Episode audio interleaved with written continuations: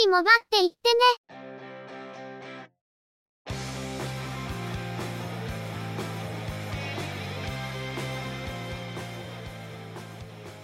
この番組は、モバイル通信に関する技術や業界の動向についてのニュース、IT ガジェットについての情報などの話題を中心にご紹介していま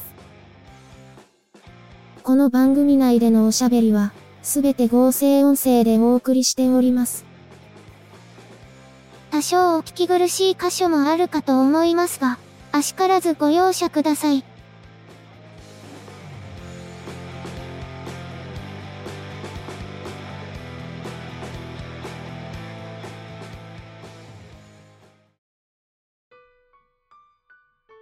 今週も、ゆくもばのスタートです。お届けいたしますのは、ネタを探してきたり、いろいろしているのが中の人、またの名をハイマウント。そしてお話をするのは、佐藤ささらと、鈴木つづみと、嫌です。ゆくもば、第394回です。今回は、急遽番組の内容と構成を変更してお送りすることにしました。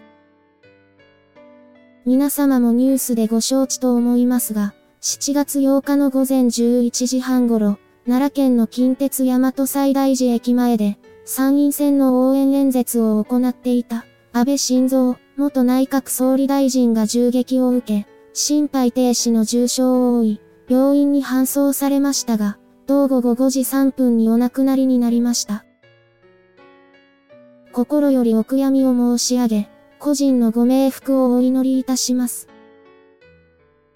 今回の事件では、元総理大臣が応援演説に訪れるということで、たくさんの聴衆がスマートフォンで写真や動画を撮影していました。結果として、事件の瞬間が多くのアングルから撮影されることとなり、犯人の挙動などを検証する上で今後役に立つことと思います。ニュースでは直接的な映像は使わないようにしているようですが、ツイッターでは銃撃後に安倍氏が崩れ落ちるように倒れるところが映るかなりショッキングな映像も流れています。ニュースについて検索を行う際は、そのような過激な映像がヒットする可能性もありますので、十分ご注意ください。犯人について、元海上自衛官であるということがことさらピックアップされているように思います。報道によれば、2002年から2005年の間に勤務していた、人気付き自衛官であったようです。海上自衛隊の任期は最初の任期が2年9ヶ月とのことなので、ちょうど1任期で体感しているわけですが、それからおよそ20年、もう自衛官であったことよりも、その後どのように過ごしていたかが問われるべきと思われてなりませんね。自衛隊では射撃の訓練、小銃の分解結合の訓練は受けますが、密造銃の製造方法を学ぶことはありません。さらに20年も前の話ですから、今回の事件と自衛官という経歴を結びつけるのは無理があると思います。また今回の犯行で使用された密造銃。あ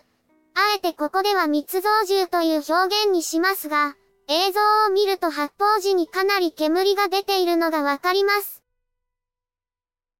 報道では当初散弾銃と言っていましたが、散弾のショットシェルを撃発したのとは明らかに違うというのが、中の人が映像を見た時の第一印象でした。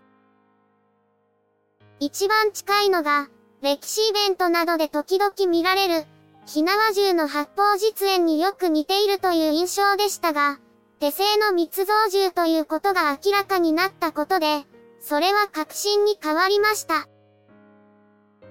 おそらく重心は水道管などの金属製のパイプ、花火などから黒色火薬を取り出して、弾丸となるベアリング球などと共に銃口側から先込め、電子ライターの着火部分や電池を利用した着火装置を使用。通常の弾薬のプライマー、雷管を叩く撃発機構を作れなかった、あるいは弾薬の入手ができないことから、ネットなどからタイプ銃の製造方法を探してアレンジを加えて製造したことが考えられます。暴力団や右翼団体ではなく、一般市民がこのような密造銃を製造して犯行に及んだというのは前代未聞のことですし、警察側も予見しにくかったことと思います。ネットなどでは警護体制を問う声もありますが、映像を見る限りでは、警護に当たっていた警察官はちゃんと動いているように見えますし、防弾バッグも使用していることから、警察を叩くのもちょっと違うなと感じています。今回一番違和感を感じているのが、つい先日までボロクソに言っていたマスコミが、これまでに聞いたこともないくらいの最大級の表現で安倍氏に賛辞を送っていることです。功罪は分けて考えるべきである。また亡くなられたその日にマイナス面をあげつらうのはあまりにも悪趣味に過ぎるとは思います。それでも、あまりの手のひらの返しようには言葉を失うというのが率直な感想です。ある局で、総理在任当時にはかなりひどいことを言っていた解説者が、日本で最高の政治家だった、という趣旨の発言をしていたのはさすがに引きました。お前めったくそに叩いてたやん、と。最後に、今回の事件は、民主主義国家では絶対に起こってはいけないことです。どんな政治家であれ、どんな政治信条、思想であれ、どんな背景があっても、暴力でそれを封じるということは許されてはいけませんし、それがまかり通れば、行く末は北斗の剣の世界のような、暴力で支配される修羅の世界です。中の人は、安倍氏を特別に支持していたわけではありませんし、疑惑と言われていたことをはっきりさせなかったことは問題であったと思っています。しかし、功績は功績として認めるべきと思いますし、すべてをひっくるめて、こんな死に方をしなければいけない人ではなかった。そう思っています。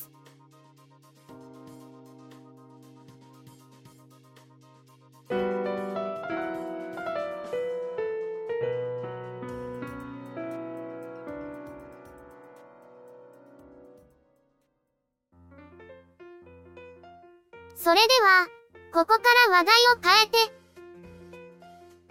今週話題になったのは、先週末に発生した KDDI の大規模障害についてでしょうか。今回の事故は、コアネットワークのルーターの交換作業を実施するため、トラフィックのルートを切り替えた際に障害が発生し、ルートが切り替わらず通信弾が発生。切り戻しを行おうとしたものの、アクセスが集中して再接続が多発したことで全国的に服装が発生したというものだそうです。夜手交換機の負荷を下げるために通信規制をかけるなどの措置を行いましたが、結果的に80時間を超える大規模障害に至った、というものですね。誤った手順でやらかしたとか、切ってはいけないところを切ってやらかしたとかならともかく、予期しない障害をきっかけにどんどん良くない方向に転がっていってしまうというのは、旗から見ていても胃が痛くなってくる話でした。主に音声通話が使えなくなっていたとのことで、緊急通報ができなくなったとか、かなり幅広い業界に影響が出ていましたね。ショップに人が殺到したという話もあるようで、一部のショップでは閉めてしまったという話も聞きますが、今回のような通信障害だと、ショップでもどうしようもないですね。そんなこと言ってたら、7日の夕方に今度は NTT ドコモで通信障害が発生しました。こちらも SP モードに関連する設備の故障が原因だそうで、予備への切り替えがうまく行えなかった、ということで、KDDI の障害とは規模は違うものの原因には似たようなところがありますね。通信業界の通信障害だけではなく、銀行などのシステム障害にも同じことが言えるんですが、どうしても機器の障害は避けられませんし、そのために本来は予備の系統が用意されていて切り替えることで異常を回避する設計です。しかし、機械に絶対はないので、この切り替えがうまくいかないという不足の事態もどうしても発生してしまいます。機械は壊れる。人はミスってやらかす。それを前提としてどうリカバリーするか。いかに影響を小さくするかというダメージコントロールが重要なんだと思いますが、世間的にはダメコンよりもそもそも障害は起きないことの方に重きを置かれるので、なかなか厳しいなと思うところもあります。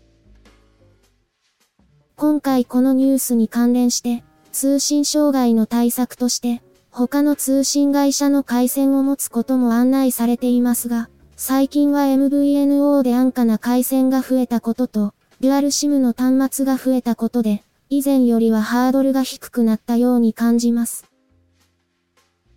しかし MVNO の場合、会社は違っても使っているネットワークが共通しているということもあるので、詳しくない人は注意していただきたいところですね。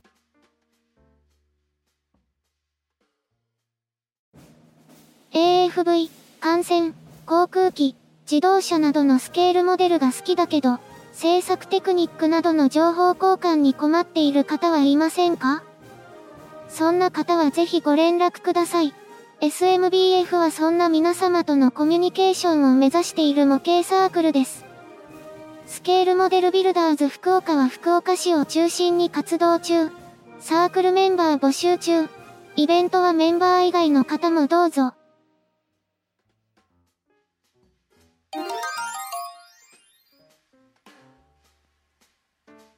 6月30日からマイナポイント第2弾の受付が始まりました。マイナンバーカードの新規取得で5000ポイント、マイナンバーカードの健康保険証としての利用申し込みで7500ポイント、公金受取口座の登録で7500ポイント、計2万ポイントが付与されるというものです。第1弾でマイナンバーカードの新規取得のポイントを受け取り済みの方は、他の2つ、計1万5000ポイントを受け取ることができます。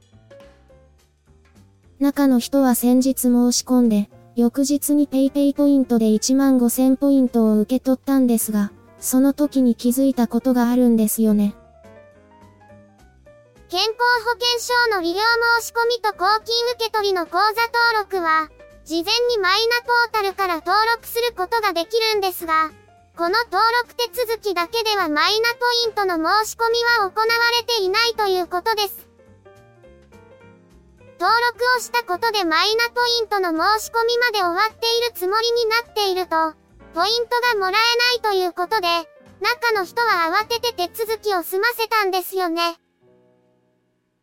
事前登録について案内はされていましたけど、ポイントの申し込みは別、というのはあまり明確にはされていなかったような気もします。中の人も、ポイントの付与が始まるのが6月30日以降という認識でしたね。もしポイントをもらうつもりで事前登録を済ませていた方は、マイナポイントの申し込みが済んでいるか一度確認をした方がいいかもしれませんね。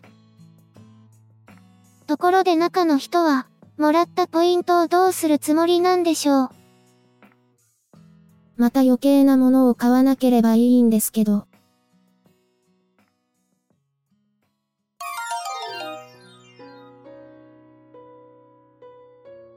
今週のゆくもばは、そろそろお別れです。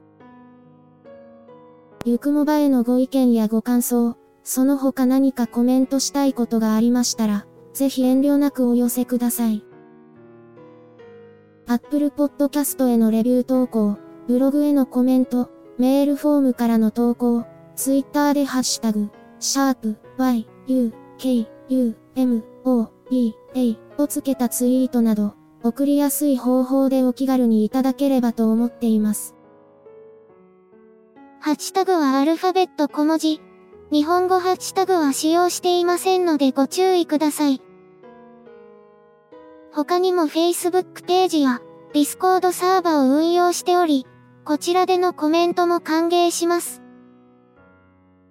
詳細は Twitter アカウントをご参照いただければ幸いです。いただきましたコメントは、おおよそ月末をめどにしてご紹介させていただいています。また、ゆくもばで過去に配信していたものの再配信、ゆくもばアーカイブスを不定期で連続配信しています。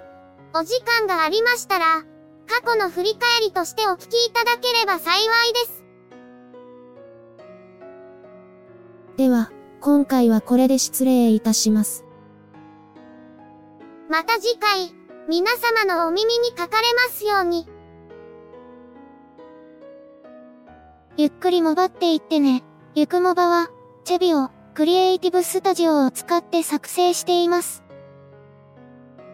番組作成にかかる一切を取り行うのは、中の一言ハイマウント。お話をしましたのは、佐藤ささら。鈴木つづみ。いや、でした。